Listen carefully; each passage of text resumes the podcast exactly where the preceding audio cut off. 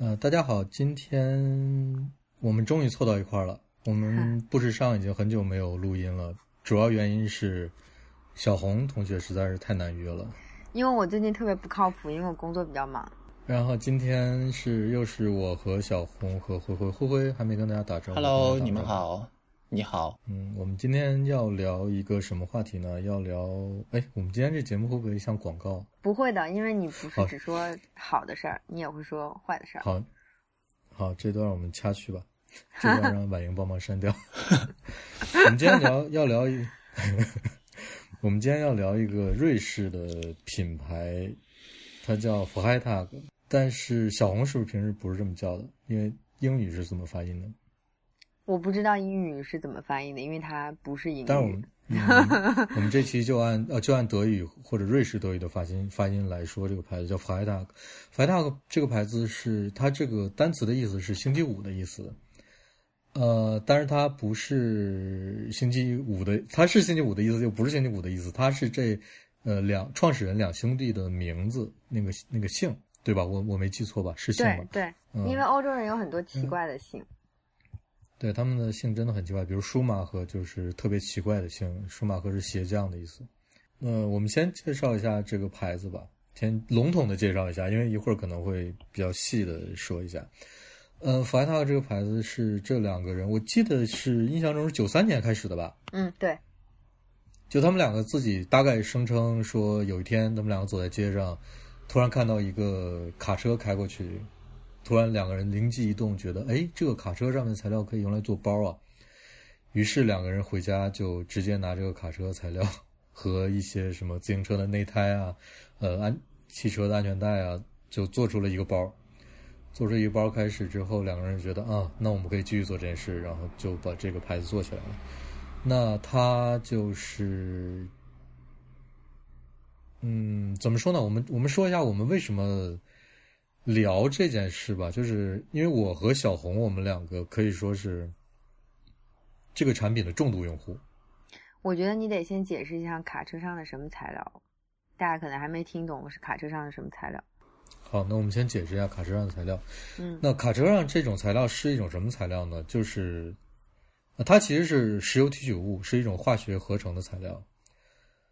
呃，描述它有点有点困难，但是大家可以想象一下，就是那种表面看起来有些光滑的，有些反光的，呃，然后可以防水的，防防也防尘，因为它很厚，然后也不透气的那种卡车的篷布，呃，或者说有的时候我们可能在一些呃运输的场合也能看到它，它会给一些比如说呃小型的托盘做一些外面的那种保护，呃，有的时候我们可能也会在一些特殊的运动上，比如说帆船。上也会看到这种面料，就它也是会会给一些具体的一些一些帆船上的东西提供一种保护，就是你在周围把它把它一勒，然后它就能够形成一个既防水又不透气的那么一个一个一个层，嗯一个一个一个外面的保护罩，那嗯就是这样一种面料。嗯，我补充呃一下，简单的说就是卡车。嗯，嗯，我补充一下，这个面料的英文叫 tarp，t a r p。哦，原来是这样，我我都不知道这个 面料具体叫什么。嗯，这样我觉得有有的人会会明白。嗯，那你对这面料还有其他的一些补充的东西吗？我们可以不用说这个面料，直接说包。好的，嗯那呃，弗莱塔格这两兄弟他们自己做的这件事情，就是现在来看呢，就是他们自己已经形成了一个循环了。这个循环就是，呃，他们公司里面，这个公司里面会有人专门去，他们自己叫做卡车猎手之类的这种人吧，就是到欧洲的高速公路上，所谓的高速公路上，当然肯定是其实就是在找一些好看的这种卡车布。然后他们去把这些旧的卡车布收集起来。呃，现在他们自己说的是，这个布会至少用十年左右的时间，他们再去把它收集起来。呃，用这个卡车布和旧的汽车的安全带和旧的自行车的内胎这些材料是他们主要的材料的核心，然后用它们组合在一起生产各种款式的包。那从一九九三年到现在，他们大概做的就是这样一件事情。然后至于说今天我们为什么要聊这件事呢？就是因为可能我们很早之前就想聊，因为我和小红我们两个是这个产品的比较重度的用户，可以说我理解是重度用户，应该算吧。对，是的。然后灰灰应该是没有这个产品，没我有，这个牌子我我我有一个包，我有一个包，哎，你是有一个包的是吗？，对，但我绝对不是重度用户，我也不会买第二个包，所以你们可以继续聊，我会我会问你们一些问题，我也有一些好奇的东西。对，所以我就是等于是我我和小红两个人是那种可能你说是变态级的用户，然后灰灰就是在旁边用一种非常奇怪的眼神看着我们，大概今天就是这样一个画风。我觉得我们可以先说一下为什么我们是重度用户，好啊，要不你先来吧？我先来啊，我先来。我我其实做这期节目还是有所准备的，就是我在之前大概采访了二十个左右的重度用户。我问他们的问题就是：你既然你是怀大的重度用户，我想让你谈一下你认为的这个你买这个包包或者这个牌子的东西的呃三个理由，或者说你认为它的三个优点，就只有三个。这二十个重度用户，嗯，其中有大概一半人是至少有十个以上的包的，嗯嗯嗯，所以我觉得他们是相当众多的了。那他们就给我了六十个，等于是具体六十个点是吧？嗯那这六十个点，每人三个理由嘛，那二十个人就六十个点。这六十个点我刚才数了一下，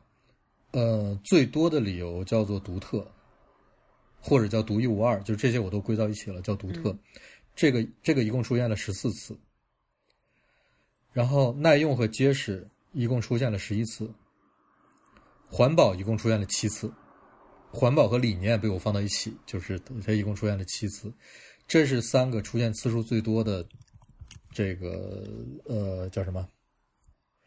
就是出现三个最多的标签儿。嗯那其他的有什么？呃，就是就是大家会觉得它，呃，比如轻便的，也有也有说轻便的，有说防水的，有说本身这个牌子的包的款式特别多，可以选择的，就除了它面料的那个不同之外，它款式也很多，就是它特意强调了这一点。那还有人说，就是这包用多久都没都没关系，感觉就是 历久弥新，嗯的那种感觉。然后还有人说，那啊，既然有人觉得买它是因为价格低，这个我也觉得 有点生气。就大概还有其他的各种各样的一些小理由，但是最多的三个就是独特、环保和耐用。呃，我们先要说一下自己嘛。那小红先说吧，既然我已经说了大大家为什么就是这是二十个重度用户为什么选择这个产品，那小红你说说你的点是什么？那我觉得他们已经概括了我想说的。我也是因为它，就是你嗯，但是我不是，我倒没有太在意它的独特的点，我只是觉得它很耐用，而且它的选择比较多。啊，其中有一个采访对象，他还是这么跟我说的，他特意跟我描述了一下，就是他觉得，呃，背一些奢侈品包出去会有压力，但是背 f i t a g 就完全没有压力，就觉得他说的那个呃有压力是哪种压力？有压力，就是好像比如说怕坏还是什么？他他是他大概是那意思是怕别人给他贴标签儿，哦，明白。你明白我的意思吧？就是嗯他不想让别人知道他背了一个很贵的包出去那样那种感觉，然后他觉得如果背 t a g 呢，就是甚至你绝大多数人都不知道这是什么东西，然后他自己背呢，这东西又又又又又耐用又抗造，就他觉得这东西背出去就一点儿压力也没有。嗯，这个我同意，因为它那个它这嗯个材料有点儿特别，它看起来，嗯、像比如说布的东西，会让你看起来就是布的东西有点儿简单。那你在嗯穿一些特殊的服饰的时候，你就在背部的东西就不太搭。但这个材料就是它又有点像皮，所以它可以搭甚至很多比较正式场合的衣服。嗯，但是它又不是奢侈品包。对我们，因为我和小红平时会有一些关于这个牌子包的沟通嘛，我们在聊的时候，有的时候我们说到这个又就是又看到了一个哪块哪块皮做的包，就是我们其实是管它叫皮的，管这个本来的那个卡车篷布的原材料。这个可能一会儿具体会说到为什么会提到具体是哪哪块哪块皮。呃，那小红，你的喜欢这个包的原因，其实跟或者你买这么多这么多的原原因，主要可能还是你说的，你觉得是耐用的，是吗？对，它首先是耐用的，然后它可以适应各种场合。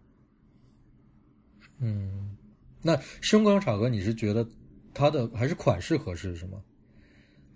对，款式跟材料吧，因为它款式选择比较多，它有那种比较运动型的包，也有这种比较简单的，像那种托特包啊、tote 这种，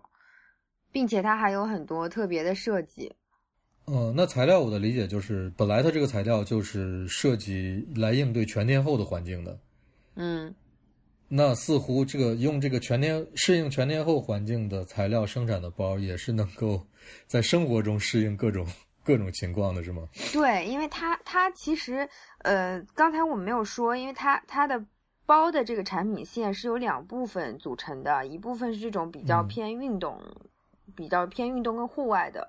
另外它还有一个产品线，就是 F 打头的系列。对 F 打头的嗯。系列，另外它还有一部分产品是就是那个 R 打头的系列，它就是给你在嗯。正式场合用的、l o g o 比较小的，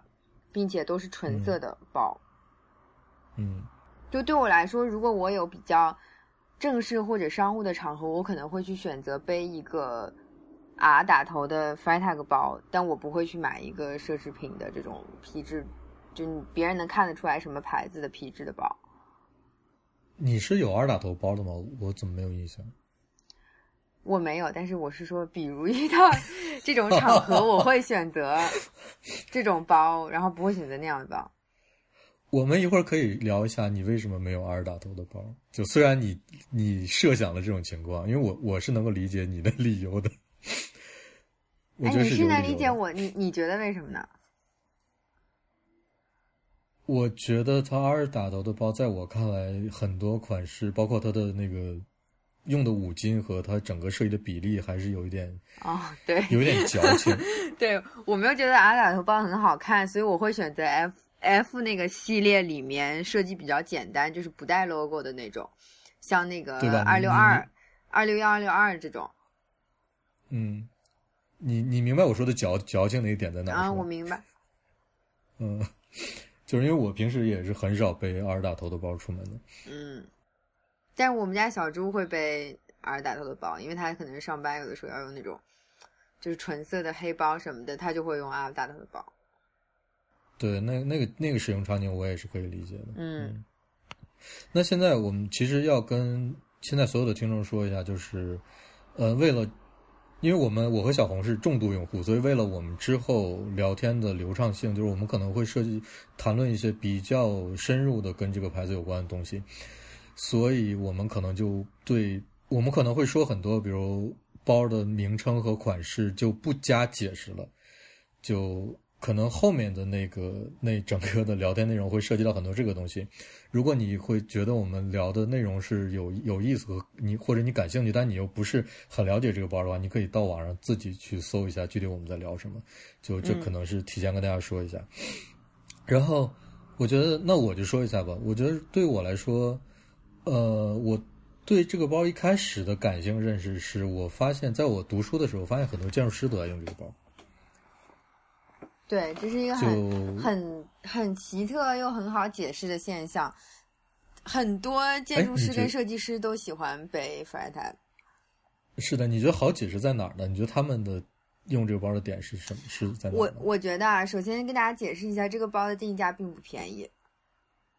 然后他如果用一个回收的材料，对他用他用他用回收的材料来做一个价格不菲的包，一般人是不能够理解它其中的就是环保的意义跟设计的价值的。在嗯从事比较类似行业的人，可能比较容易理解它的定价。嗯我是这样觉得，并且呢，因为它的，我觉得它因为它是回收的这个卡车篷布，所以你拿到手上的时候，你会发现这个皮它不是崭新的，它是有很多旧的使用过的痕迹的。嗯在就我觉得，我觉得中国人普遍不是特别接受就是二手的或者是旧的东西。那可能就设计师跟建筑师这一类人，他们本身对这些东西的接受程度就比较高。也就是就你想象一下，你花、嗯你花一千多你你花一千多块钱去买一只看起来特别旧的包，一千多已经是便宜的了，一就是一一一到三千这个价格。对，一到三千这个价格去买一只看起来旧旧的包、脏脏的包，嗯我觉得这不是大众消费者可以接受的一种嗯。产品，也不是大众消费者习惯的一种消费 行为。但是话是话虽然话虽然是这么说啊，但是他你看，就是这些重度用户里面，就是刚才我采访那些人里面，也有很多不是设计师或者或者从事相关行业的人。那他们还是很在乎说它的环保的这个想法和它整个包的这个制作的理念的。呃，而且它确实也是耐用的。你想想，就是那既然它当卡车篷布都能当十年，就就它就是一个那样的一个，就是就是那种那种啊，怎么说？你想想，这个材料已经当了十，在卡车上服役了十年，再到你的嗯身上，那它这整个这个过程，你就可以看到，它一定是一个可持续使用非常长的这么一个面料。那具体到我自己呢，就是我我不能代表其他建筑师啊，但是我觉得对于我来说，嗯，除了环保、独特、耐用这些，大家都觉得它是这个包的很大的一个或者很独很明显的一个优点的这些点的话，我觉得对于我来说很重要的一点就是，它用一个单一的逻辑，而创造出了很多不同的可能性，而这个可能性的那个天花板是很高的。嗯就是我我越来越去想去遇到或者想去找一些图案特别奇怪的包，或者特别凑巧就就图案特别凑巧能够形成某一种东西的包，就是我越来越去去考虑这个这个这方面的一一个东西，可能因为我包实在太多了吧，然后再或者就是那个面料的质感特别特别奇怪，比如说那个一会儿我们谈到面料的时候，可可能会提到它有大概几种。呃，比较常见的面料，但是也还是有一些很难遇到的那种感觉特别手感特别奇怪的面料。这种面料就是为什么会产生这种差异，就是因为原来那个卡车布它就是不同的公司生产，然后也是用不同方式生产的，所以每一个每一块其实都还是有点区别。就它的区别加上不同可能性的磨损，再加上剪裁的选择，就会造成各种各样的可能性。就你几乎是你永远会遇到，让你觉得哎，竟然会有这样的包的那种包，那种图案。对我来说，这个这个是是一件很重要的事情。对，就是这这是我的一个，我觉得是一个可能是我非常个人的一个维度，但是我不知道其他的设计师怎么想。呃，但是我觉得另外一点就是，可能耐用和全天候不用去考虑它是不是会变脏，它也很好打理嘛。嗯那是设计师和建筑师的一个很大的点，就是啊他们的工作环境真的非常非常非常需要这样的一种东西，而不是说我买一个呃皮包，或者我还要去挑它怎么样怎么样，颜色怎么样，就是我可能不用去考虑那些东西，我不用去考虑它是不是说是不是可以随便扔到地上，是不是我还要隔一段时间我去打理它一下，就是我不用考虑这些。而直接就拿来就用，用完了之后可能直接扔洗衣机里一洗，嗯拿出来之后晒干就继续用。这可能是我觉得是设计师和建筑师工作环境里面一个比较特殊的一个一个一个场景吧。但是你们会买很多哦。嗯、一般的情况下是不会的，一般的情况下不会吗？我觉得一般我身边很多人都买了很多只 f r 台。但是我身边遇到的更多的，但就是建筑师和设计师了，他们都是一两只包，然后用到破。我觉得这可能是品牌本来的初衷，设计这个产品的初衷是是这样的。但是他们现在也，他们现在就有矛盾，因为他们要做生意，所以他会希望你买更多的 f r 台，他也会出很多的限量版。当然，当然，他的他的目的肯定是说，如果有更多的人买，每个人就买一两只，那是最好的。嗯对吧？那是对他那是他整个设计的理念和初衷。呃，但是我觉得这个是没有问题的，就是消费者有自己的喜好和选择的权利嘛。就是那我既然喜欢，比如说我，那我们现在就谈论讨论一下皮的问题。就是我你我都知道，就是很多人是专门收集某块皮的，对，包括在 ins 上，我们也能看到很多人是，包括我们关注的人，他们是专门收集某一块皮的。比如有的人专门收集棕色的皮，或者有的人专门收集某一个公司的那个卡车篷布的皮。虽然他可能，他可能有的人他是不知道那个公司具体是什么的，但是他知道这几个配配色搭搭配起来大概就是那同一块皮，然后他就会找这块皮。这个是很有趣的，就是这一定不是这个公司一开始的初衷，但是由于人的这个 这个收藏的这个这个倾向，就 大家大家会干出这种事情来。嗯，灰灰一定会觉得，灰灰会不会觉得这种事情很无聊 或者很奇怪？对，我觉得有点矛盾啊。就像小红刚才说，他他这个牌子的理念是循环再生，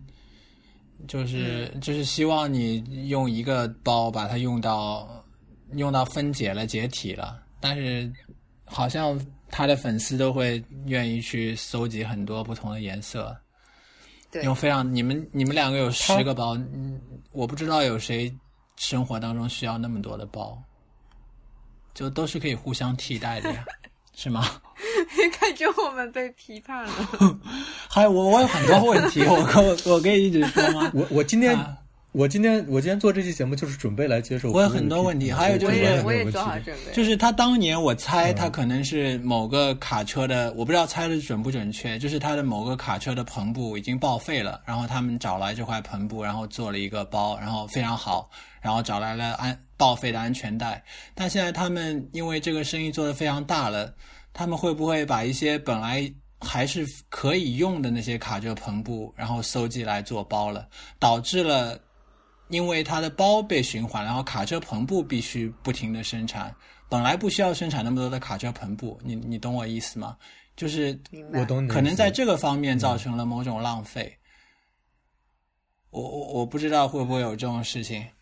嗯，我可以稍微解释一下，就是虽然他现在生意做得很大，但是它的量应应该还不足以影响卡车篷布的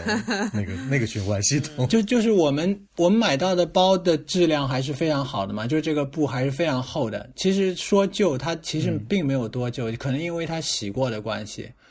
就感觉上这个布一个继续服役，还好像似乎还是可以继续做卡车篷布的。但是有一个问题是。它在卡车上遮风挡雨，还有一个作用是广告，所以说很多公司会去淘汰这些布，因为它要换广告了。嗯，对，它要换广告，或者它要换新一季的平面设计。嗯嗯嗯嗯，但是弗莱达自己是声称他们的这个布都是至少用了十年的嘛。嗯，但是这个其实真的不好说，因为我们也不是公司里面的员工，我们也不知道是什么情况。对你，你不知道是不是？比如说他看上了一块布，然后即使他没有退，他说你能不能把这布卖给我？我觉得这种情况一定是有的，因为有的时候那个真的有一些是很特殊的图案，呃。他他这个很像很像牛仔裤做旧啊，就是用卡车来花十年，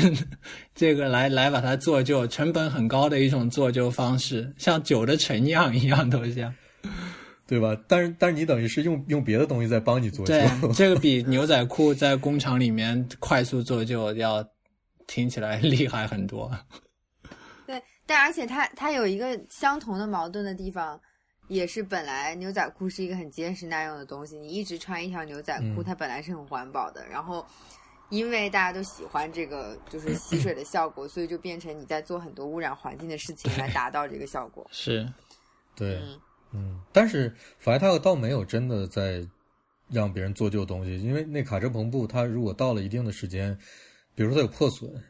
他会有的就有的就有，比如说有就就公司就本身要换了，就是他觉得这个时间也就到也就差不多了，就是用比如用了十二年，用了十五年，这东西本来也应该换掉了。他就是会，我不知道他本来的处理方式是什么，但但弗莱塔确实是把它再利用了，就是可能这东西本来也就是没什么用的，或者是扔掉了，或者是就回回收再做什么其他的东西，因为它本身就是化学材料嘛，还是可以再再分解再利用的。那。他倒没有说故意让别人给他做旧之类的，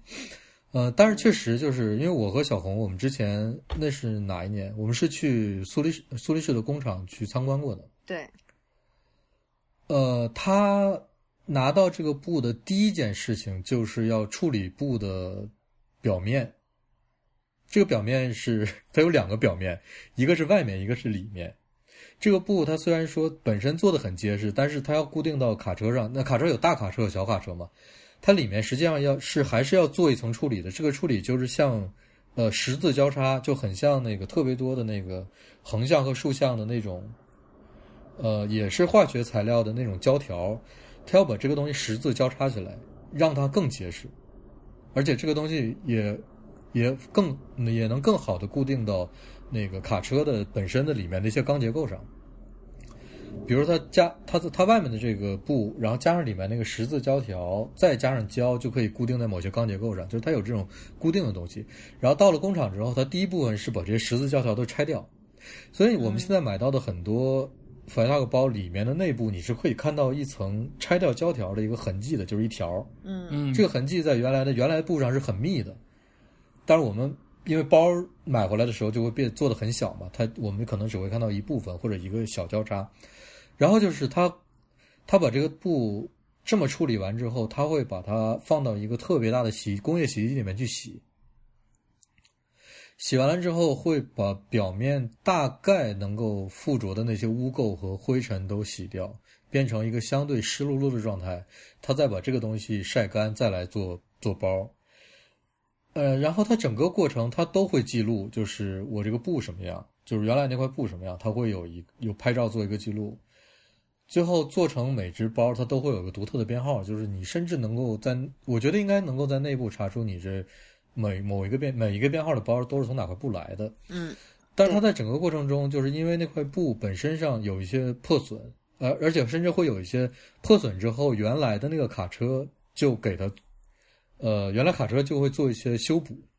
比如说在上面，就像我 我们的那个自行车胎，如果爆了，我们一一个方式是换一个新胎，一个方式是把它拿出来之后找到那个破那个破的地方，然后把它再贴一层同样材料的东西，就是它本身也会做一些这样的修补。嗯然后他会适当的考虑是不是把这些，呃，特别痕迹特别严重，呃，几乎不能继续用的这一部分裁掉，然后把剩下的那一部分可以用的布拿来拿来继续用，就是它本身这就可以解释，就是灰灰刚才有的那个问题，就是是不是说有些东西就是报废的，或者有些东西就是新的，就是即使它已经到了一个报废的程度，它也是可以拿过来继续利用的。嗯就是那那一块就不用就好了。但是这个布如果放到原来那个卡车上，可能就真的需要报废了，因为如果需要如果出现一个很大面积的破损的话，它可能真的就没有办法继续补，补完了之后也没有办法保持原来的强度了。嗯那这是这是它的那个生产方面的一一些一些过程上的东西。呃，那小红，我们说说在工厂的那个整个参观的过程，你有什么特别印象深的地方？哎，我说说那个吧。我记得我印象比较深的是，工厂里面有一个地方是他们的 library，就相当于就所有的员工他们自己是不用买包的。当然，他如果说一定要买，他也可以买。他们会把就是、嗯就是工厂他会公司会提供一些包放在那里摆成一排一排一排一排很多，然后你员工嗯每天就可以去借那个里面的包用，用完了再还回去。嗯。这个我觉得印象还挺深刻的。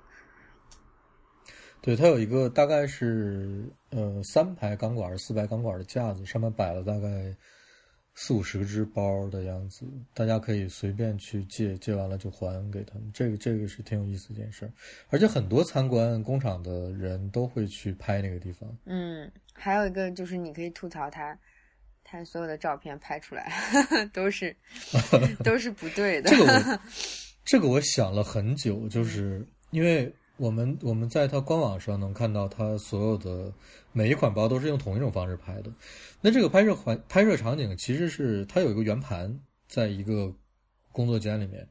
在一个桌子上有一个圆盘，那个圆盘是可以转的，这样它每转固定角度就能拍出官网那种不同角度的照片嘛，而且它有个固定的位置和摆放的方式，能出一个系统化的东西。但是很可笑的就是。它这个圆盘当然是白的，它的背景布也是白的，它周围的那些反光的布也是白的。同时，它拍的时候竟然还不但要打灯，还要还不但要打很亮的灯，它还使用某种程度的闪光灯，就搞得其实它的每一个官网我们看到的包，如果你买回来的话，你会发现它实际的颜色都要比那个看到的颜色要深，就它是不准确的。嗯然后更可笑的是，其实它除了这个之外，它每一个包都有一个身份证嘛。身份证上那个包那个照片拍的就更奇怪。那个如果如果它是纯一只纯白的包的话，你拿到那个身份证，你什么都看不见，你就只能看见，你就只能看见，因为它因为它的那个，比如 F 系列的包，它的那个标志是黑的，所以无论你怎么拍那个白色的包，你还是会看到一个黑包黑黑色的标志。所以如果一个包是纯白的，你拿到那个身份卡，你会发现整个画面都是白的，但是在某一个地方有个黑的标志，这就非常的奇怪。就是我想了很久，为什么你们不试图把这些照片处理得更好？嗯，就它是一它是一种内部的不作为，就是对啊，它并不难呀。他是真的不在乎这件事吗？还是说他会觉得说，你看到的照片，反正无论怎么样都没有实际的包好看？就是我想了很久的，究竟是哪一哪一种思路，你知道吧？嗯，因为因为等于哎说你你看到说不，定他就是故意的呢。对我在想的是不是故意的？因为你在一个店里面看到一墙的 f l y tag，你实其实看到的是一墙的纸盒，然后每个纸盒上有他的身份卡。你这个时候你看到哪个身份卡上的包你会感兴趣的，你才会抽出来吗？那如果我这个身份卡上的照片照的很烂的话，你抽出来无论怎么抽都是惊喜，对吧？因为 因为那个包无论如何都会比那个 拍的照片好看。那我在想，这是不是他的一个思路？但但不管了，反正现状就是这样。嗯不管不管的原来的思路是什么，这是一个，其实是如果你刚接触这个包，或者甚至你接触很长一段时间，你都会可能有的一个疑问，就是他为什么照片，尤其是身份卡上那个照片拍的是是这种样子的。哦，我们说一下那个什么吧，说一下小红之前那个作业的问题吧。就是这个包现，它现在怀大这个牌子现在它的生生产线大概就是三条，一条就是我们刚才说的 F 系列的包，嗯。一条是 R 系列的包，这两个我们先放一放，因为我们已经聊了半天的包了。然后另外一个系列其实是衣服，嗯，嗯，对，那这一部分让小红给我们介绍一下，因为他之前读书的时候，由于他的专业的关系，他其实还做了一个跟 f i t a 这个衣服这个生产线相这条呃产品线相关的作业。嗯，我们他他那个前几年新做了一个产品线是做衣服，然后这个衣服的特点呢，呃，他们比较着重宣传的一个是它从原料开始全部产产自于欧洲，然后呢，它所有的衣服都是完全可降解的，所以实际上是一个环保的概念。但是呢，嗯我当时发现一个问题是，买 f r t a g 包的人并不会去买他们的衣服，而他们的衣服真的嗯是、卖的不好，所以当时我们就做了一个 case，说去研究到底什么人在买他这个衣服，为什么 f r t a g 喜欢 f r t a g 的人也不喜欢他的衣服。那你们有什么结论性的东西出来吗？或者哎？我们当时也做了一个调查，我刚把它翻出来了。嗯那个，首先我我采访的是一百零八个，就是全球范围内的一百零八个嗯 Freitag fans，、所以首先他们都是喜欢 Freitag 的，他们至少拥有一只及一只以上的 Freitag。嗯，灰灰，我也算 我也算 一只。对对，你也算，你也 你算，当然算。啊对本来我以为我我做这期节目之前，我以为你不算，现在你算了。对。然后我首先问他们说，呃，他们知不知道 Freitag 这个新的服装线？我做这个嗯调查的时候，这个服装线已经出来有一段时间了。结嗯结论是有百分之二十五的人不知道，然后百分之七十五人是是知道的。啊、然后我也让他们来形容了一下 Freitag 在他们眼中是怎么样的，就是相当于你你问他们为什么喜欢 Freitag 这样，他们给的这些词也是就是环保的、耐用的、酷的、独一无二的，就是 effortless，你觉得应该怎么翻译啊？不费力的，就它不是不费力的，我们现在是不是有点？就是不修嗯边幅可以随便用的那种，就就你不需要特地在意它或者怎样。嗯，但是也有人说它是不时尚的，哈哈哈哈哈哎，好的植入对很棒哎。这是很棒这也很有意思。嗯，嗯，我们在对自己节目里面植入一个自己的广告，不知道要干嘛。然后呢，我们就问他们说，呃，就我这个里面也介绍了一下这个它的这个新的产品线叫 Fabric，我就嗯问他们说，你们有没有计划 去买这个产品，或者有没有去买这个产品？只有百分之十六的人买了这个产品嗯，百分之四十八的人就考虑有可能去嗯了解一下，或者有可能考虑买。还有百分之三十六的人说他们不会买，嗯这些就是这些比例都是在首先是在一个大的前提下，是他们本身都很喜欢 FireTag，或者他至少是 FireTag 用户。嗯那本身他原来的 FireTag 用户都没有想买他这个产品，所以你那你有问他们原因吗？就是他们为什么不想买，不想买的那部分人？有啊，他们就说他们觉得这个东西是，嗯，设计他们不喜欢，然后就觉得不好看。事实是它嗯确实不好看。那那首先，本来喜欢 FireTag 人里面，大多数都是比较在意环保这个概念的。那 Fabric 这个嗯新的衣服装的产品线，它就是在打环保这个概念。那他们为什么还不嗯买？结论就是他们真的觉得不好看。所以是不是这样？就是 我们可以这样理解，嗯其实无论如何，环保还是没有好看重要。可以这么说吧。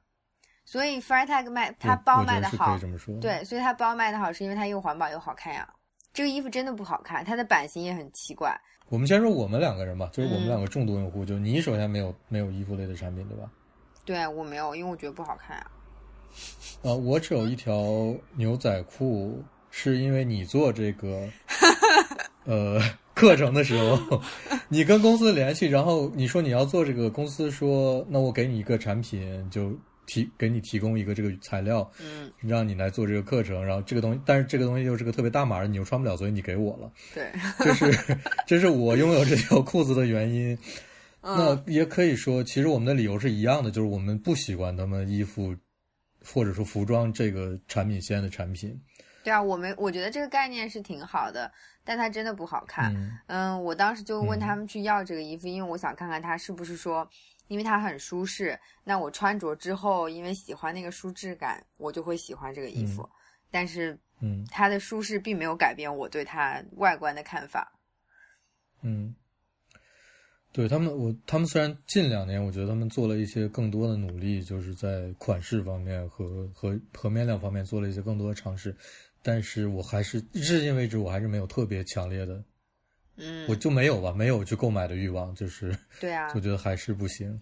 我觉得他们包的用户都真的是都不会买他们的衣服，因为他在你不觉得在审美体系里面也是就是不同的方向吗？啊，这个我觉得倒有点复杂了。就我觉得它可能没有什么，倒没有什么不同的方向，只是因为卡车篷布它原来的那些，呃，本身材料的特性造成它其实真的会有一些非常偶然的特别好看的 图案。哎，但是我很喜欢它包的设计啊，像灰灰也有的那只包，就是我也在用的那个二六二，它就是嗯，你可以把它当做那个单肩背的那个 tote 来用。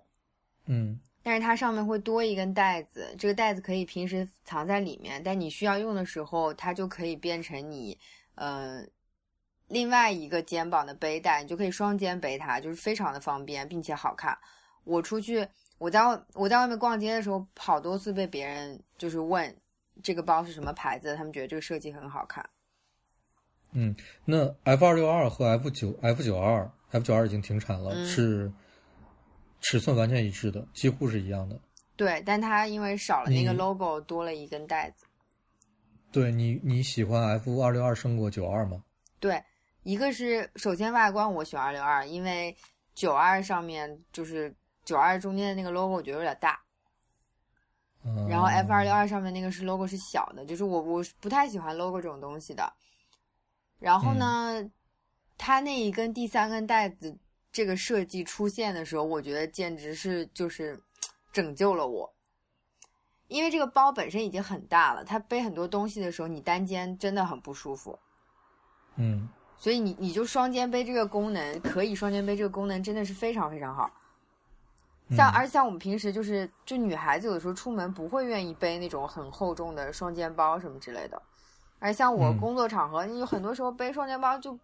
确实不太合适。但这个单肩包，嗯它平时你可以当单肩背，然后你需要双肩的时候，它也不会像那种普通的双肩背那样的，就是有点儿就是学生气的或者不正式的，有点户外的感觉。嗯我就是太喜欢这个这个设计了。嗯，我这我我是买它的最重要的原因就是这根肩带。嗯，于是，所以你们手里的 F 二六二都是单一颜色没有图案的是吗？对，嗯，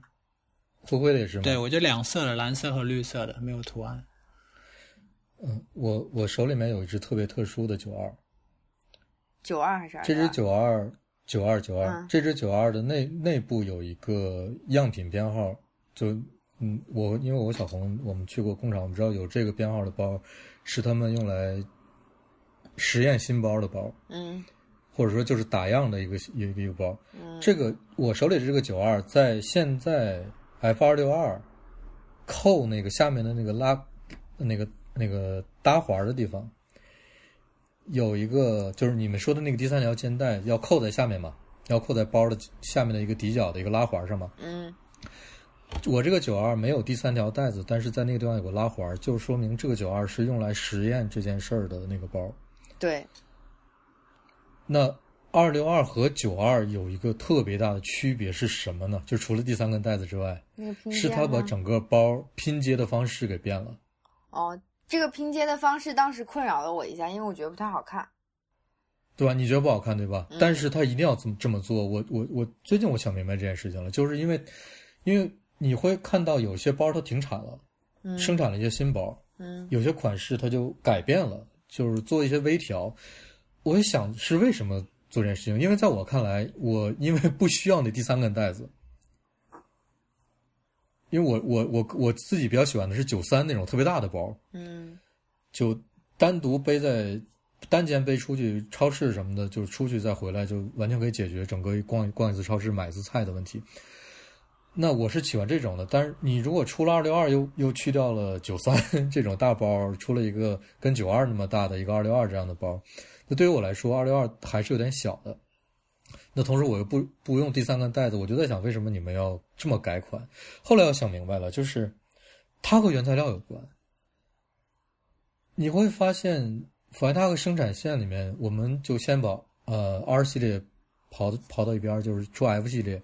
它有一些包是明显的会有更多图案的，而有一些包它是用拼色的，嗯。比如说 F 幺幺、F 幺二、F 幺三、F 幺四这一块儿，就是就是等于说他们最开始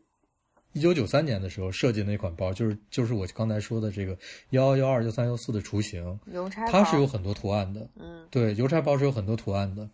然后甚至包括原来它停产的九零、九一、九二、九三，也是很多都是有图案的。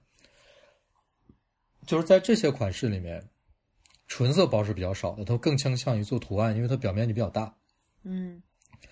然后呃，包括它的一些双肩包，比如说能露出包的面积比较大的，比如刚刚刚最新设计出来的这个幺五五，嗯和包括之前的呃五幺二、五幺幺这些包，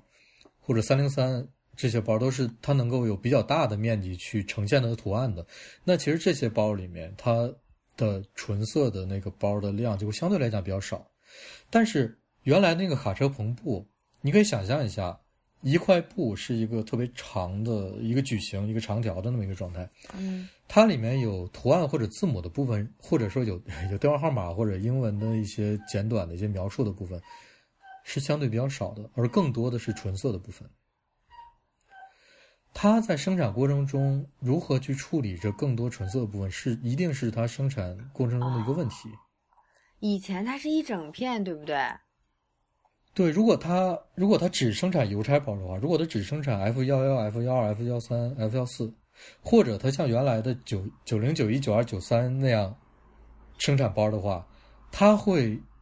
因为本身图案的面积比较小，或者字母的面积比较小，它会生产出大量纯色的包。嗯，这就会造成一个问题，是因为，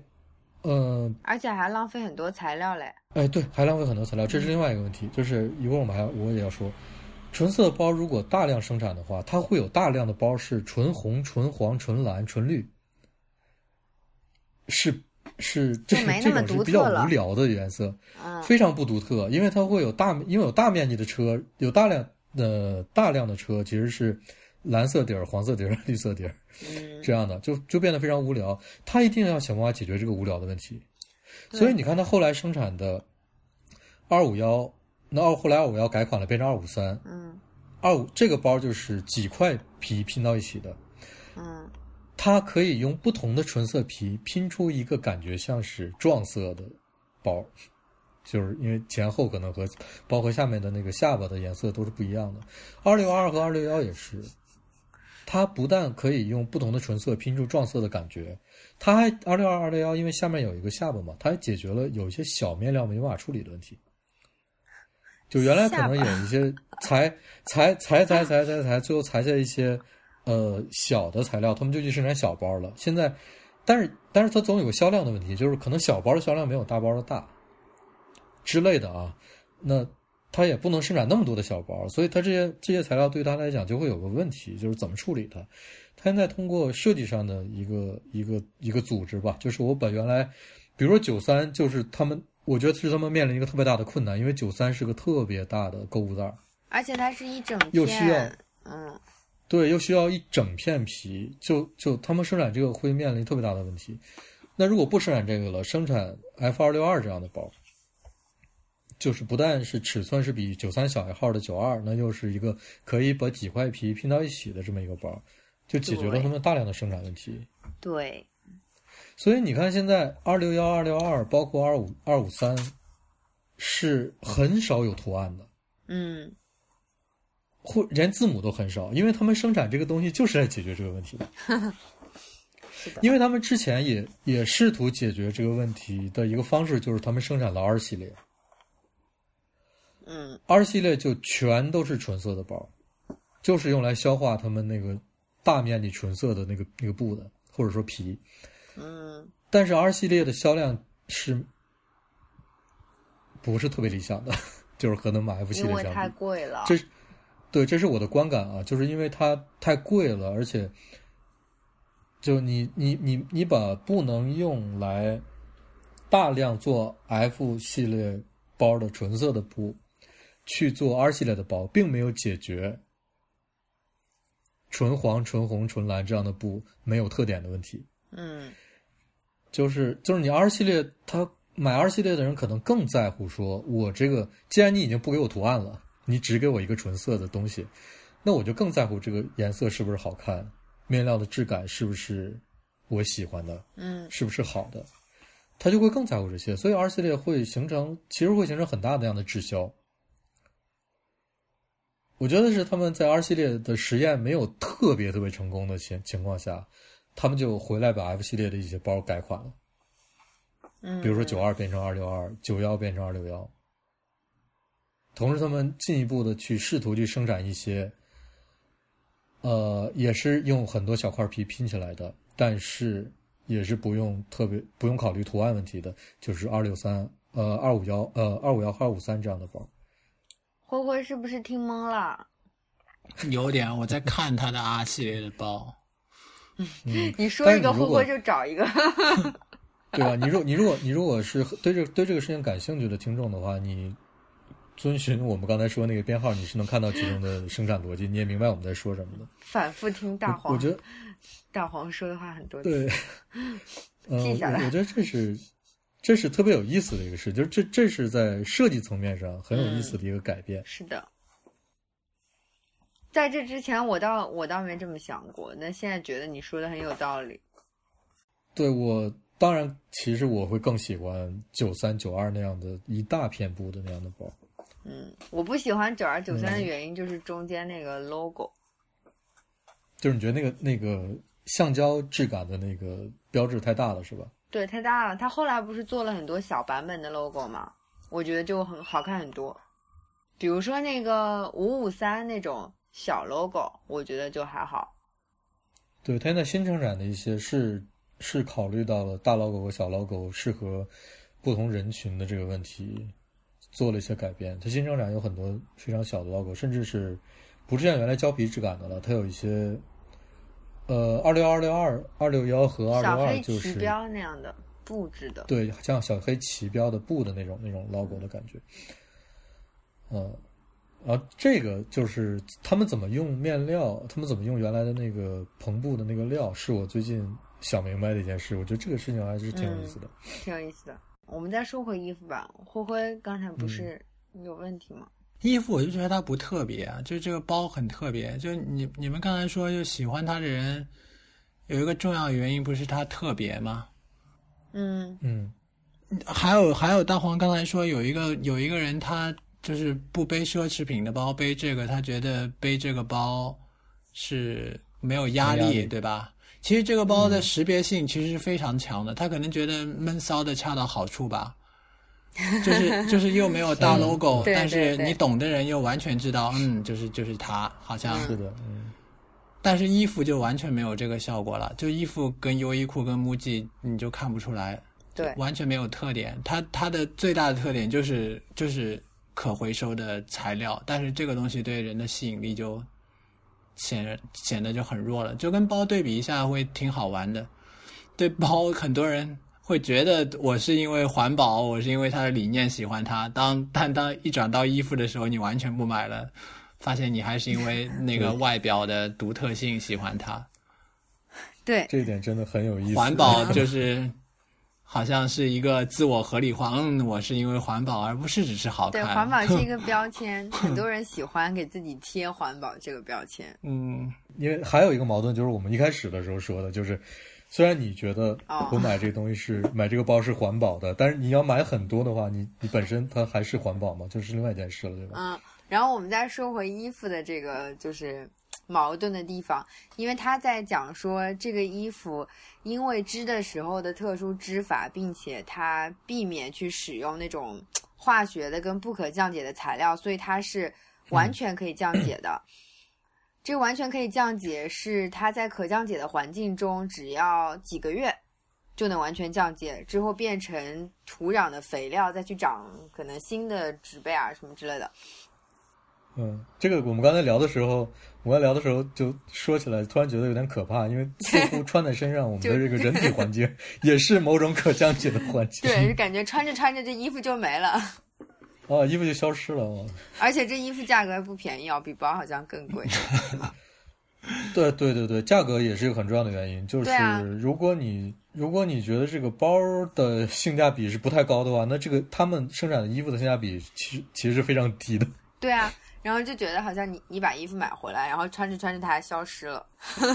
嗯，它它倒 倒不会真的消失了，但是是有一点这种感觉。就你想他他创造这样一个概念，说这个衣服是可以降解的，但有多少人真的把这个衣服送去降解呢？或者他自己其实并没有在做这样一件事情，说把你不要的衣服收回来拿去降解，可能嗯去生产它新的原料。嗯，所以他这个概念其实就是嗯把这个概念做出来，但他自己也并没有在执行啊。嗯，我觉得你说这件事情，我们可以关注一下，然后回头是不是可以，甚至可以单独做一期节目，就是我们的衣服究竟最后去哪儿了？嗯，可以。哎，他他这个包是其实是完全不可降解的，是吗？这是非常难降解的东西，是 完全不可能。就是非常牢就。非常难降解。可能可能也这个世界上可能也没有什么完全不能降解的东西，但是对对 对，这比较难降解，跟他衣服是相反的。对非常难降解。嗯，他通过搜寻一个非常难降解的东西，来让你用一辈子来做成这个包，然后又创造出一种非常容易降解的东西来做衣服，来来卖给你。似乎他他的这个理念应该是回收旧的本来的衣服的布料或者其他什么布料了，把它来做成衣服，然后让它循环起来，而不是创造一种很容易降解的材料来做衣服。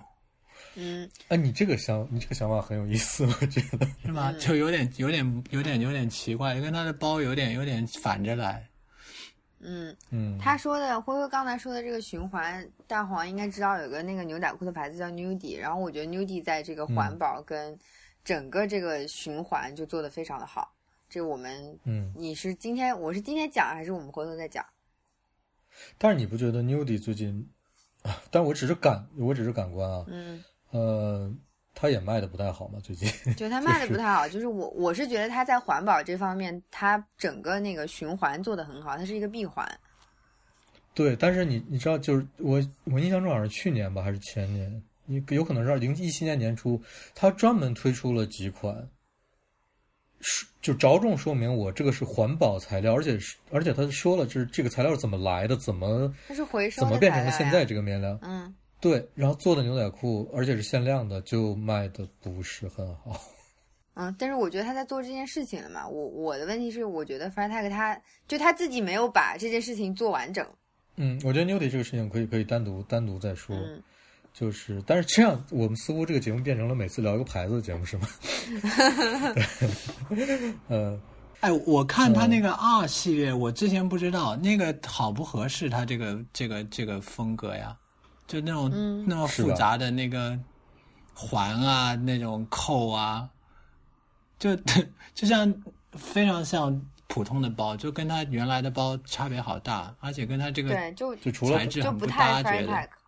是。所以就是，其实我觉得，其实瑞士人是很拧巴的在这件事情上。哎，但你有没有发现，他网站改版了之后，他把 R 系列的专区取消了？对他没有单独的 R 系列专区了，他现在是用用包的类别在区分，对啊，他没有再强调这件事情了。对啊，以前他是强调这个系列的，这是它的高端线。然后现在哦他已经把整个那个导航的这个逻辑给变了，他他把这些包都放到那个包的类型中去了，而不是说专专门有一个专区是 R 系列的包。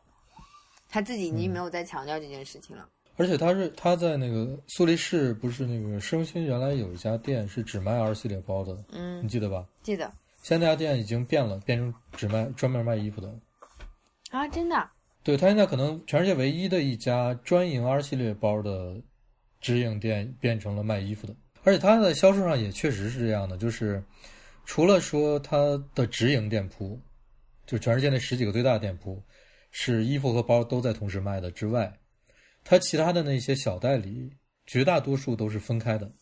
嗯这也这也可以解释为什么你采访的那些人，就是你当时做作业的时候采访那些人，他们很多是不知道有这个衣服这个生产线的，嗯是因为他们在自己那个城市的小代理那儿，要么只看到衣服，要么只看到包。对，那么他既然是一个买包的用户的话，那他就是只因为他那个店就只卖包而已，他没有看到另外的一条产品线。而且你知道吗？我后来跟那个，哎，我就不说名字了。我跟他们其中的一个员工聊过这件事儿，我给他一个反馈说，我们的那个结果显示大家都觉得你们的衣服不好看，他表示很惊讶。对吧？这个是很奇怪的一件事情。嗯，他不知道就是道。他们其实是我我不知道他们的反馈机制是什么，就是他们很多产品是不是受欢迎和大家喜不喜欢，他其实是不知道的。嗯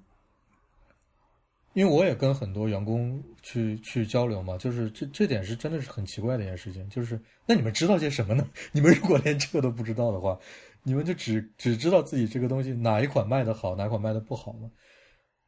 没有什么具体的一些反馈，就是为什么我不喜欢这个？为什么就他们也不做这些调查之类的吗？但是你看他衣服的这个产品线一直在出新的东西，说不定他卖的还挺好的，只是不是面向我们的。有可能这个就嗯我们就不知道了，因为我们也没有相关的数据。但是至少在我们能够接触到的这些经常买包的，或者说呃他的包的这个这个受众群里面，大家是基本上不会太买他的衣服的。嗯，我们是这样，我们还有一个环节是我们要吐槽他的耳机包和旅行包。我们要先做这件事情，就是这个是留留到彩蛋去做，我觉得比较合适。就是嗯我们现在要，现在我们来让灰灰提一些问题吧。嗯，灰灰刚才不是说有很多问题吗？现在有没有还还在脑存在脑中的一些觉得我们这两个很奇怪的人的 为什么会喜欢包这个这个包这个问题？呃，啊，我我刚刚还想起一个问题，就是我没有在中国的那个卡车上看到过这种布，是这只有欧洲的卡车有这种这种篷布吗？中国的卡车一般是什么什么样的？就外面包裹的是什么东西呢？好像没有布，要不老早的就是那种叫那种帆布啊，就是那种绿绿色嗯，的，都是老帆布，绿色的，嗯不太用这种材料，比较少。有可能是因为因为这个东西可能它涉及到一个上游的问题，就是嗯这个卡车车头和卡车后面那一部分，它并不一定是同一家公司生产的。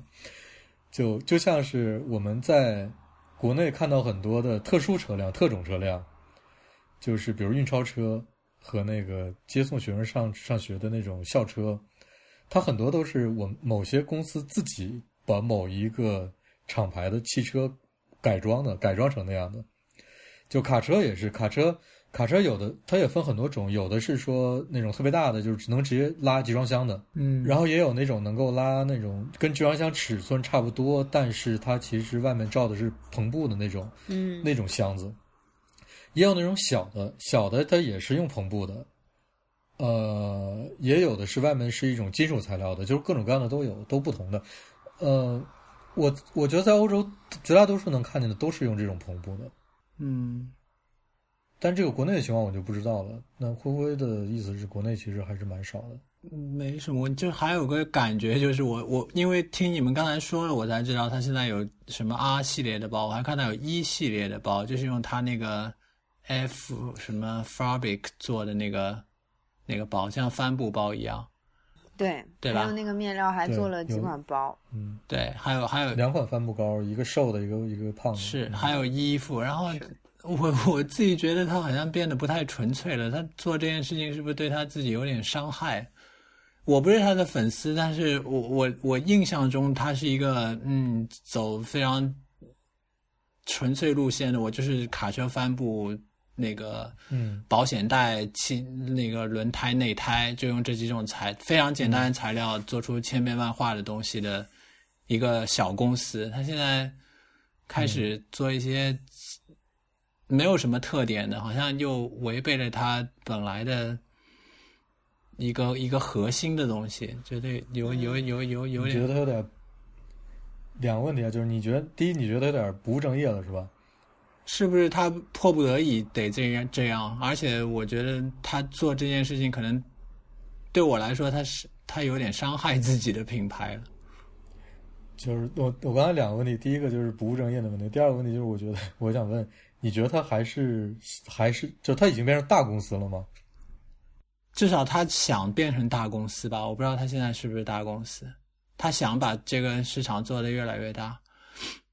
就我的感觉来说，他现在还是一个非常小的公司，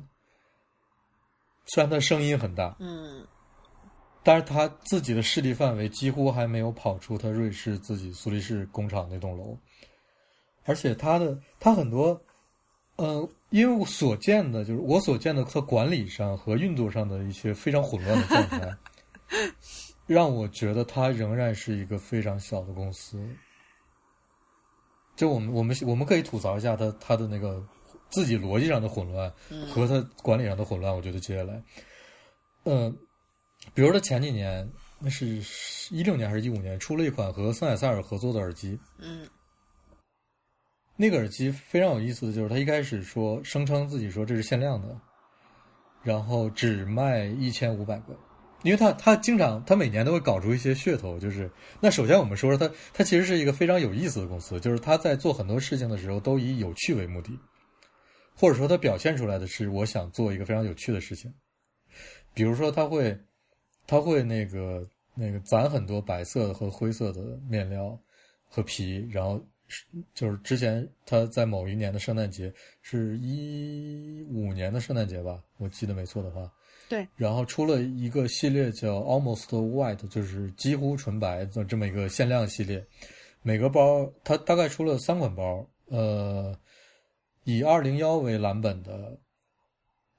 一款和以五二为蓝本的一款和以零七为蓝本的蓝本的一款三款包，就它以它因为它本身的那个 logo 都是黑的嘛，黑的上面白色的 FITAG 的那个字，它生产那个的时候，就所有的呃配件，包括自己的 logo 都变成纯白的了，然后是限量的，那一款就卖的特别好。你也是他第一次出限量吧？对，第呃不是不是，不是他之前也出过博呃博物馆限量，然后小量发售过纯粉色的包，就是就最量特别小的全粉色的包，也也也卖过卖过一段时间。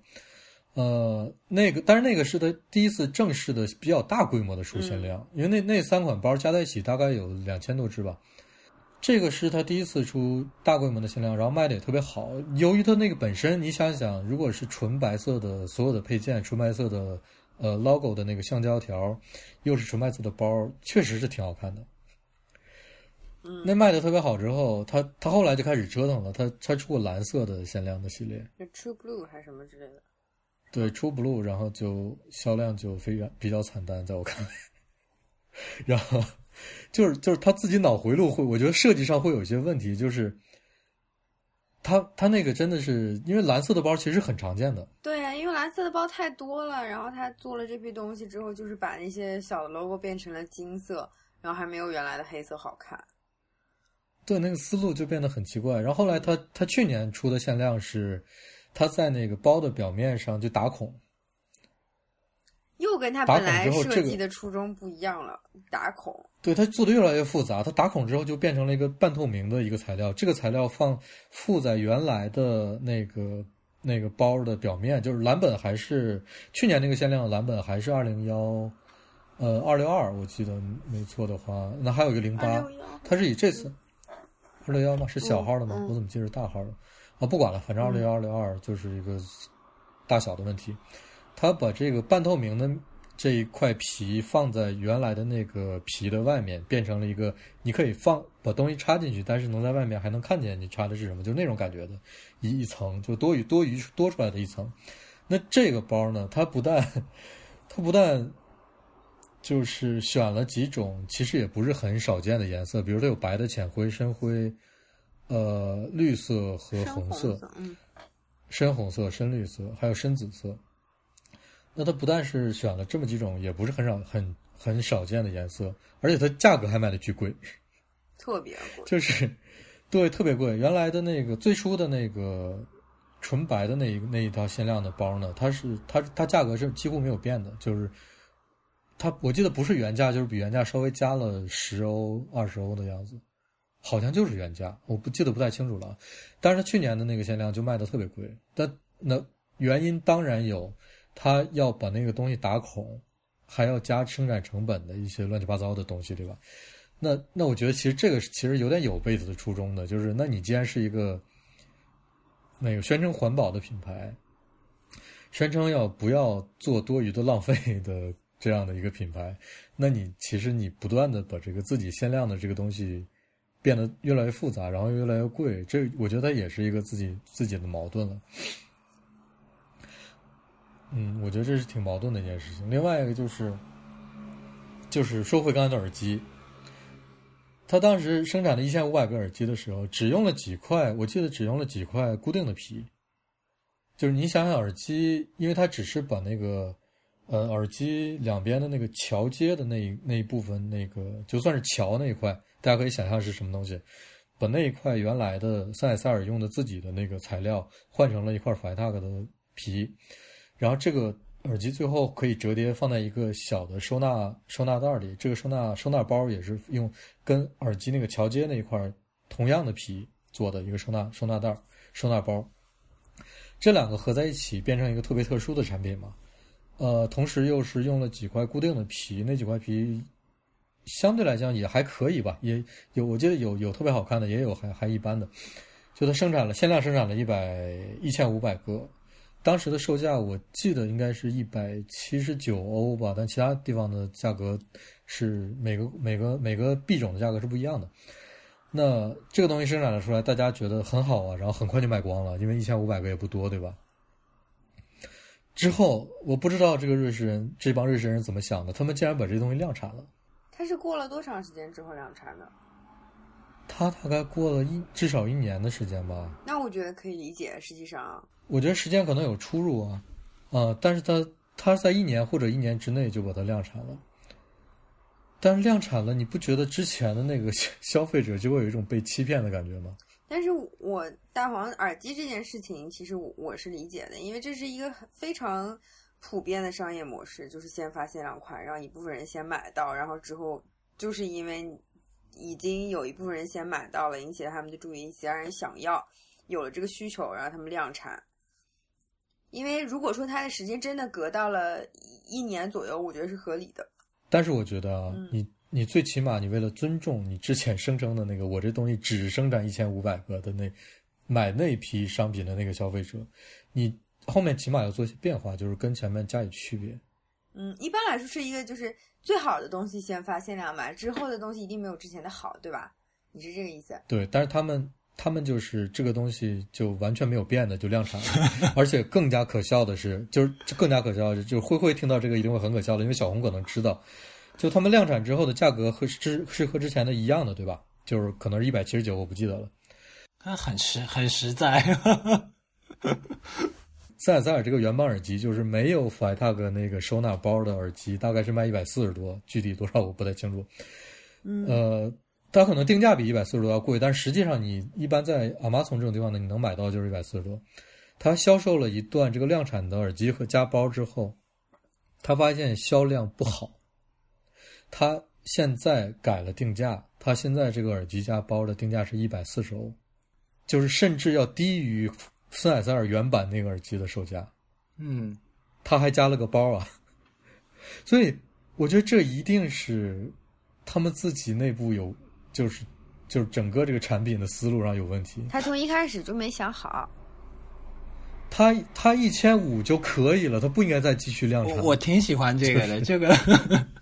我甚至希望他是故意这么做的，这挺像我能理解的他他的他的理念。我就讽刺一下你们，我就不搞限量版的，我就是一个反对消费主义。对我就是一个非常实在的公司，希望你们老老实实的用简单的东西。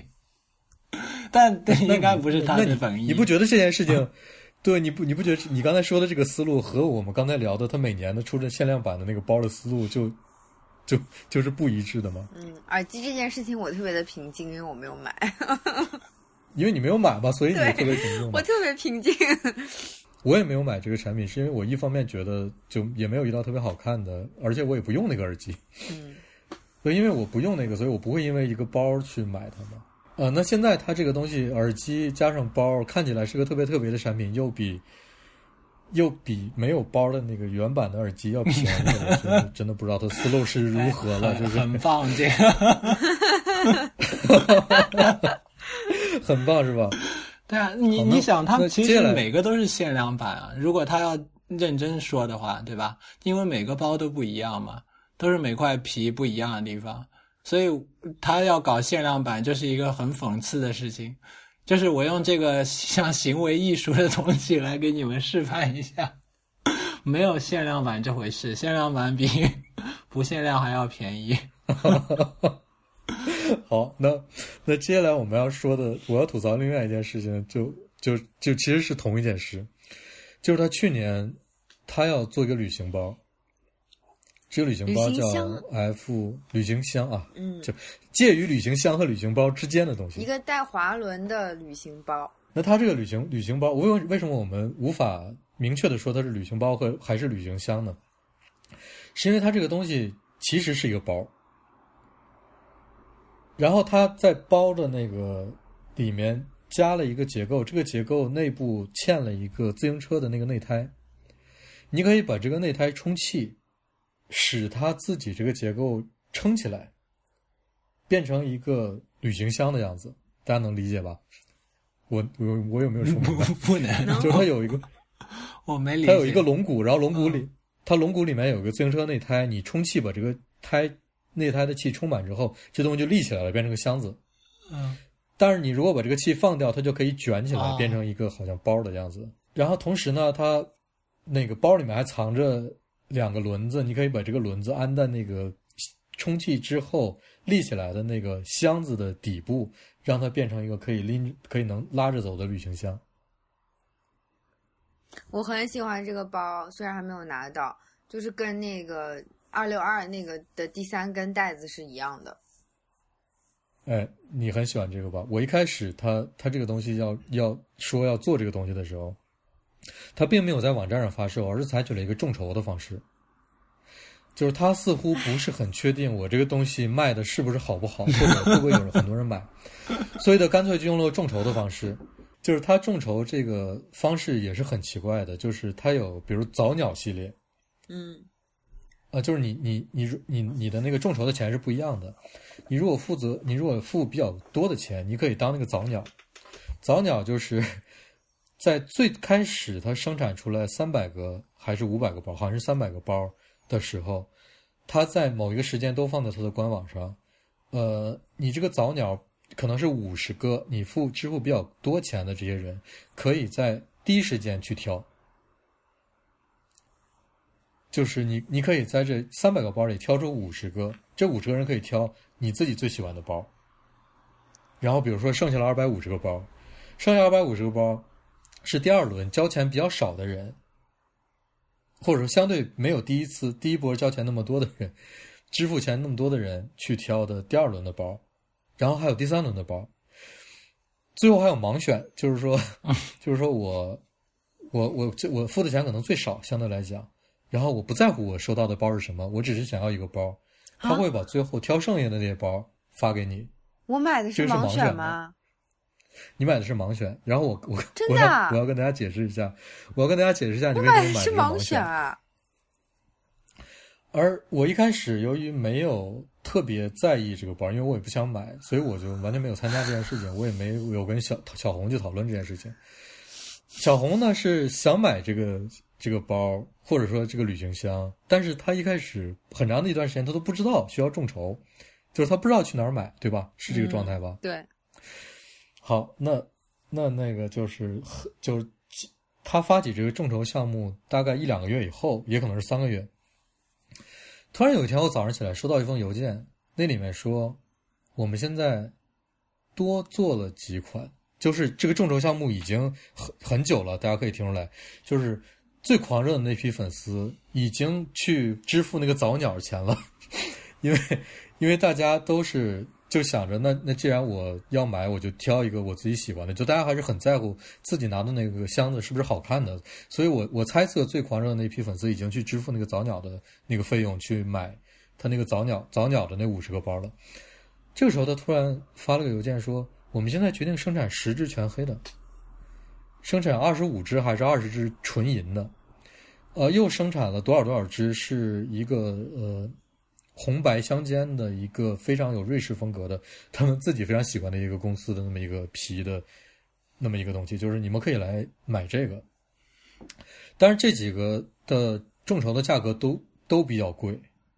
我记得它最低的那个包的售，这个箱这个旅行箱的售价应该是三百五十欧，但是全黑的你要支付六百二十欧去去买它。它全黑的，而且只有十个。我一开始本来对这东西是没兴趣的，但是你如果给我全黑的，我就我就可以买。就是就是我是这么我是这么一个人，你如果给我全黑的我就买，所以我我当时看到这封邮件，我立刻就去跑到那个我跟你说，他他这个首先就是不对的，他做的包不应该有高低贵贱。一会儿再说这件事，我我现在要吐槽都不是这件事。好，那这个时候我就我就我就去支付了，支付之后我支付完了之后呢，这就没了，因为你想十个很快就会就会卖掉嘛。银色的也很快就卖掉了。这个时候我就跑去小跟小红吐槽，我说他们竟然在没有在第一时间把这些东西都告诉大家，而是已经分配了几轮购买顺序之后跑出来，突然心血来潮跑出来说我我们还要做十只全黑的。就是我我我跑我当时跑出去跟小红吐槽，我是要吐槽说，我如果一开始就买了那个早鸟早鸟那五十个，我会非常生气的。就是我我去买早鸟，我也我也想买各种奇怪的颜色，比如说银的，比如说黑的。那你那你既然那你 既然突然单独是在我已经支付了很久之后，又单独搞了一个这个事情，我就会非常生气。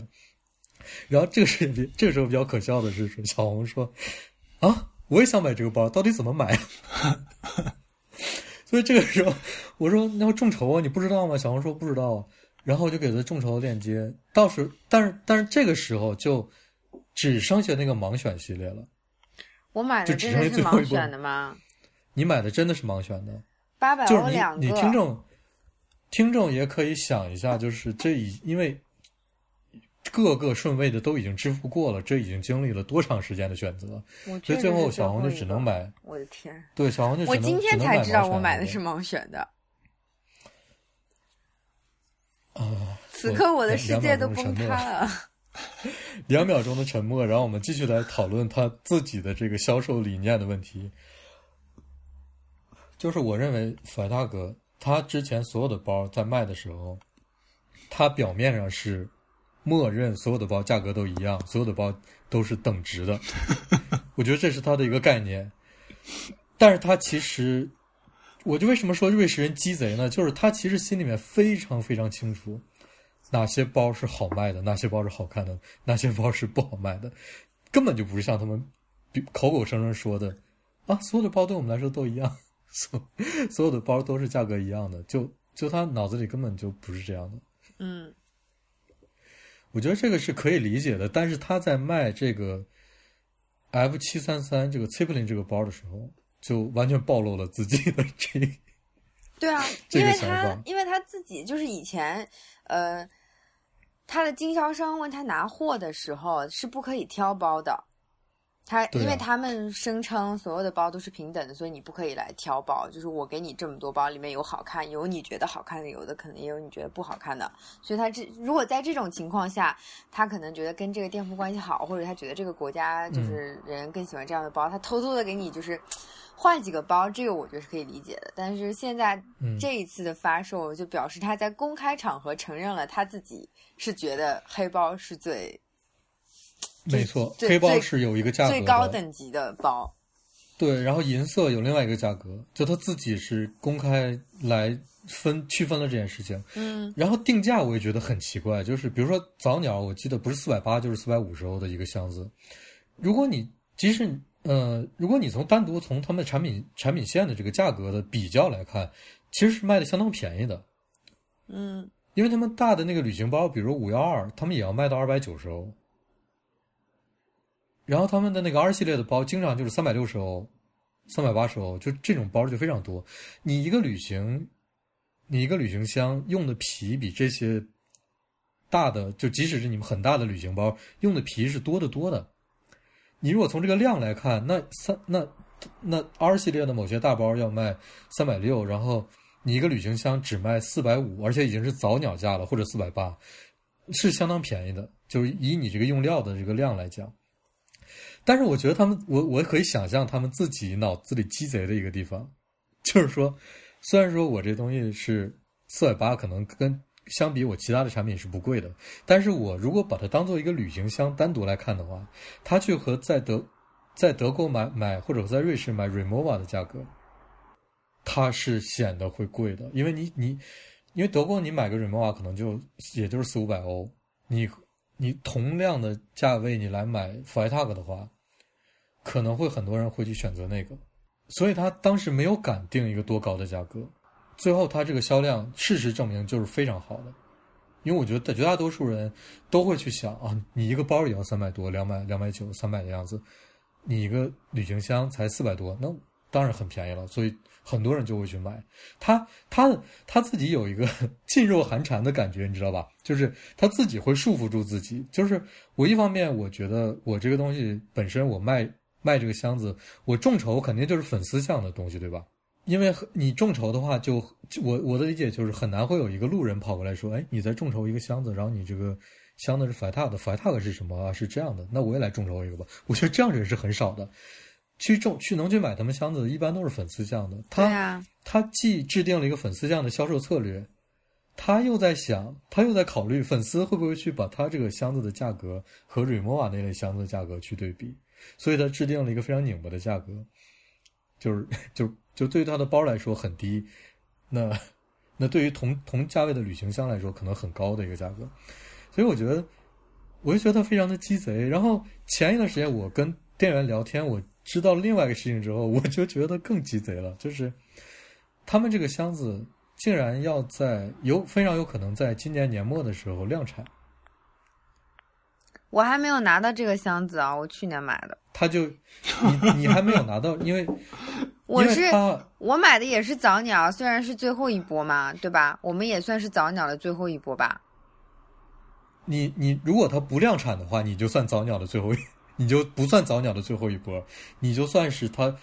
众筹的这一批包的最后一波，就是不算早鸟。对对对，但是如果它要量产产的话了，我就是早鸟的最你就是后一波。早鸟了，然后它，我去年付的钱，今年要到六月份才，六七月你就是份才能量产的。第一波了，你不是早鸟。对，然后还不能挑，还不能挑，这就是非常诡异的一件事情。因为我们他最起码年再等一年再发，好不好？对，因为我们去年都是八九十月份支付的这个钱，嗯我是最早拿到的，我是我是拿到最早的一批，因为我他已订的是黑的，经拿到了所以我是三月份拿到的。我是三月末拿到的，哎呀，拿到那个过程我就不说了，因为说起来可能实在是 别说了，你再说，你今天就说不完了。对管理他管理层面的那个混乱，就简直无无法提了那件事情。但是你想想，小红是去年八月份，就算是九月份支付的，具体我想不起来了。嗯，然后他大概是今年八九月份才能拿到，然后那个时候他们可能量产了。嗯，这个时候我就我非常怀疑的一件事情是，他们量产的定价究竟是多少？嗯，如果他们量产的定价和之前众筹的这些人的定价是一样的，我觉得会有一些人就怒了，就发誓再也不买这牌子了。我还会买这牌子，但是我会就此事跟他们联系一下。我是盲选的包，就是我已经没有挑包的。那我肯定不要这个包了，我就把这个包让他给我退了。同时你，你量产的时候，你如果还跟我盲选的价格一样的话，我就会非常生气。就是、嗯就如果量产的话，我起码还是可以挑的嘛。就是我在我在网站我们还参加众筹了呢。对啊，我是提前支付了你生 生产的，由于你自己担心这个东西会不会好卖，所以你众筹，我们提前把成本支付给你，结果你搞这种事情。对啊，我们应该是定制。我跟你说，我们众筹的这些人应该是我们先给钱，然后我们想让他用哪块布，他就用哪块布。哎呀，我这这是有的呀、这是这是这是他众筹里的一个项目，这我已个项经气死了，目好像是现在 哎，我有点喜欢他了。我现在已经气死了。你觉会不会是觉得他们思路非常的飘逸是吧？完全不知道他们在干嘛。他们就耗尽你们这些粉丝的所有希望，然后让你们看到对对对事情的本质就是所有方都是一样的。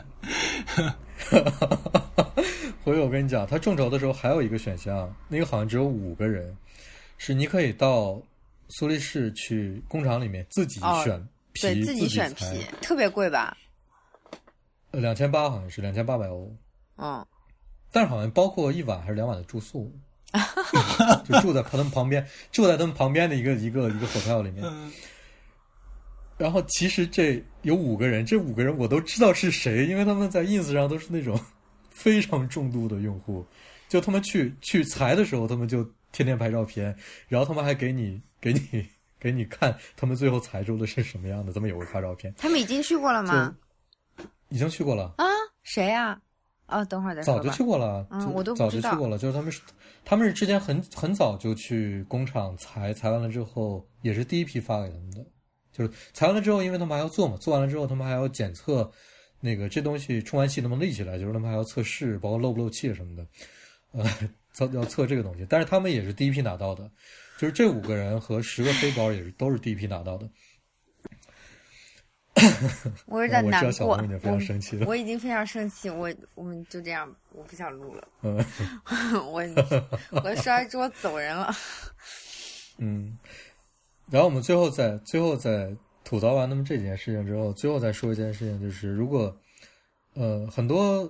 法大的粉丝都知道，他们店里面是有那个收纳箱的，他们那收纳箱是做成了一个沙发，有一个盖子，底下是一个就就就等于是一个，你可以想象一个就是可以收纳的箱子，但是那个箱方那个箱子盖子是可以拿起来的，它的表面也是用纯，现在是都是用纯白的。呃，卡车篷布来做的一个表面，就是这是原来他们店里的一个配置。呃，最后最新的一个情况呢，是因为我上次去苏黎世就是一周前的样子，去苏黎世的时候，他们员工跟我说说，呃，这个东西要量产了，就是他们的这个收纳箱要量产，就可以做沙发这东西，就是他们也要生产家具了。呃，然后有有几个已经生产完了，放在苏黎世的店里面了。呃，跟他们原来的那个几乎是一样的，但是结构上由于考虑到运输的一个问题，呃，他们是有结构上的处理的，但是这个东西是可能要在今年晚些时候的晚些时候，可能是秋天，可能是冬天就要量产出来。当然，他们现在也在做调查，就是他们在问说，呃，你会不会喜欢这个东西啊？那这个东西如果定价是多少，贵不贵？你会不会买啊之类的？然后你这个东西买回家之后，你大概要拿它装什么呢？然后还有其他一些问题，呃，会发这样一个问卷儿，就是这个也是他们另外一个趋势了。就是说，这公司还是在想办法生产更多更有趣的东西，但是，我现在我就我现在就在猜测，他们当他们生产这个沙发的时候，或者说这个座座椅的时候，他们是以一个什么样的方式发售？是究竟是是直接直接就卖啊，还是说只在他们的卖家具的那些代理的店里面卖啊？还是说他们再发起一轮奇奇怪怪的众筹？就是都很难说。嗯，OK，那我们基本上聊差不多聊也聊很长时间了。灰灰还有什么？有没有什么要问我们这两个怪人的？我没有。我生气的走了。小红生气的走了，灰灰觉得很开心，对准备再买两个包。感觉得这牌子不错。再见。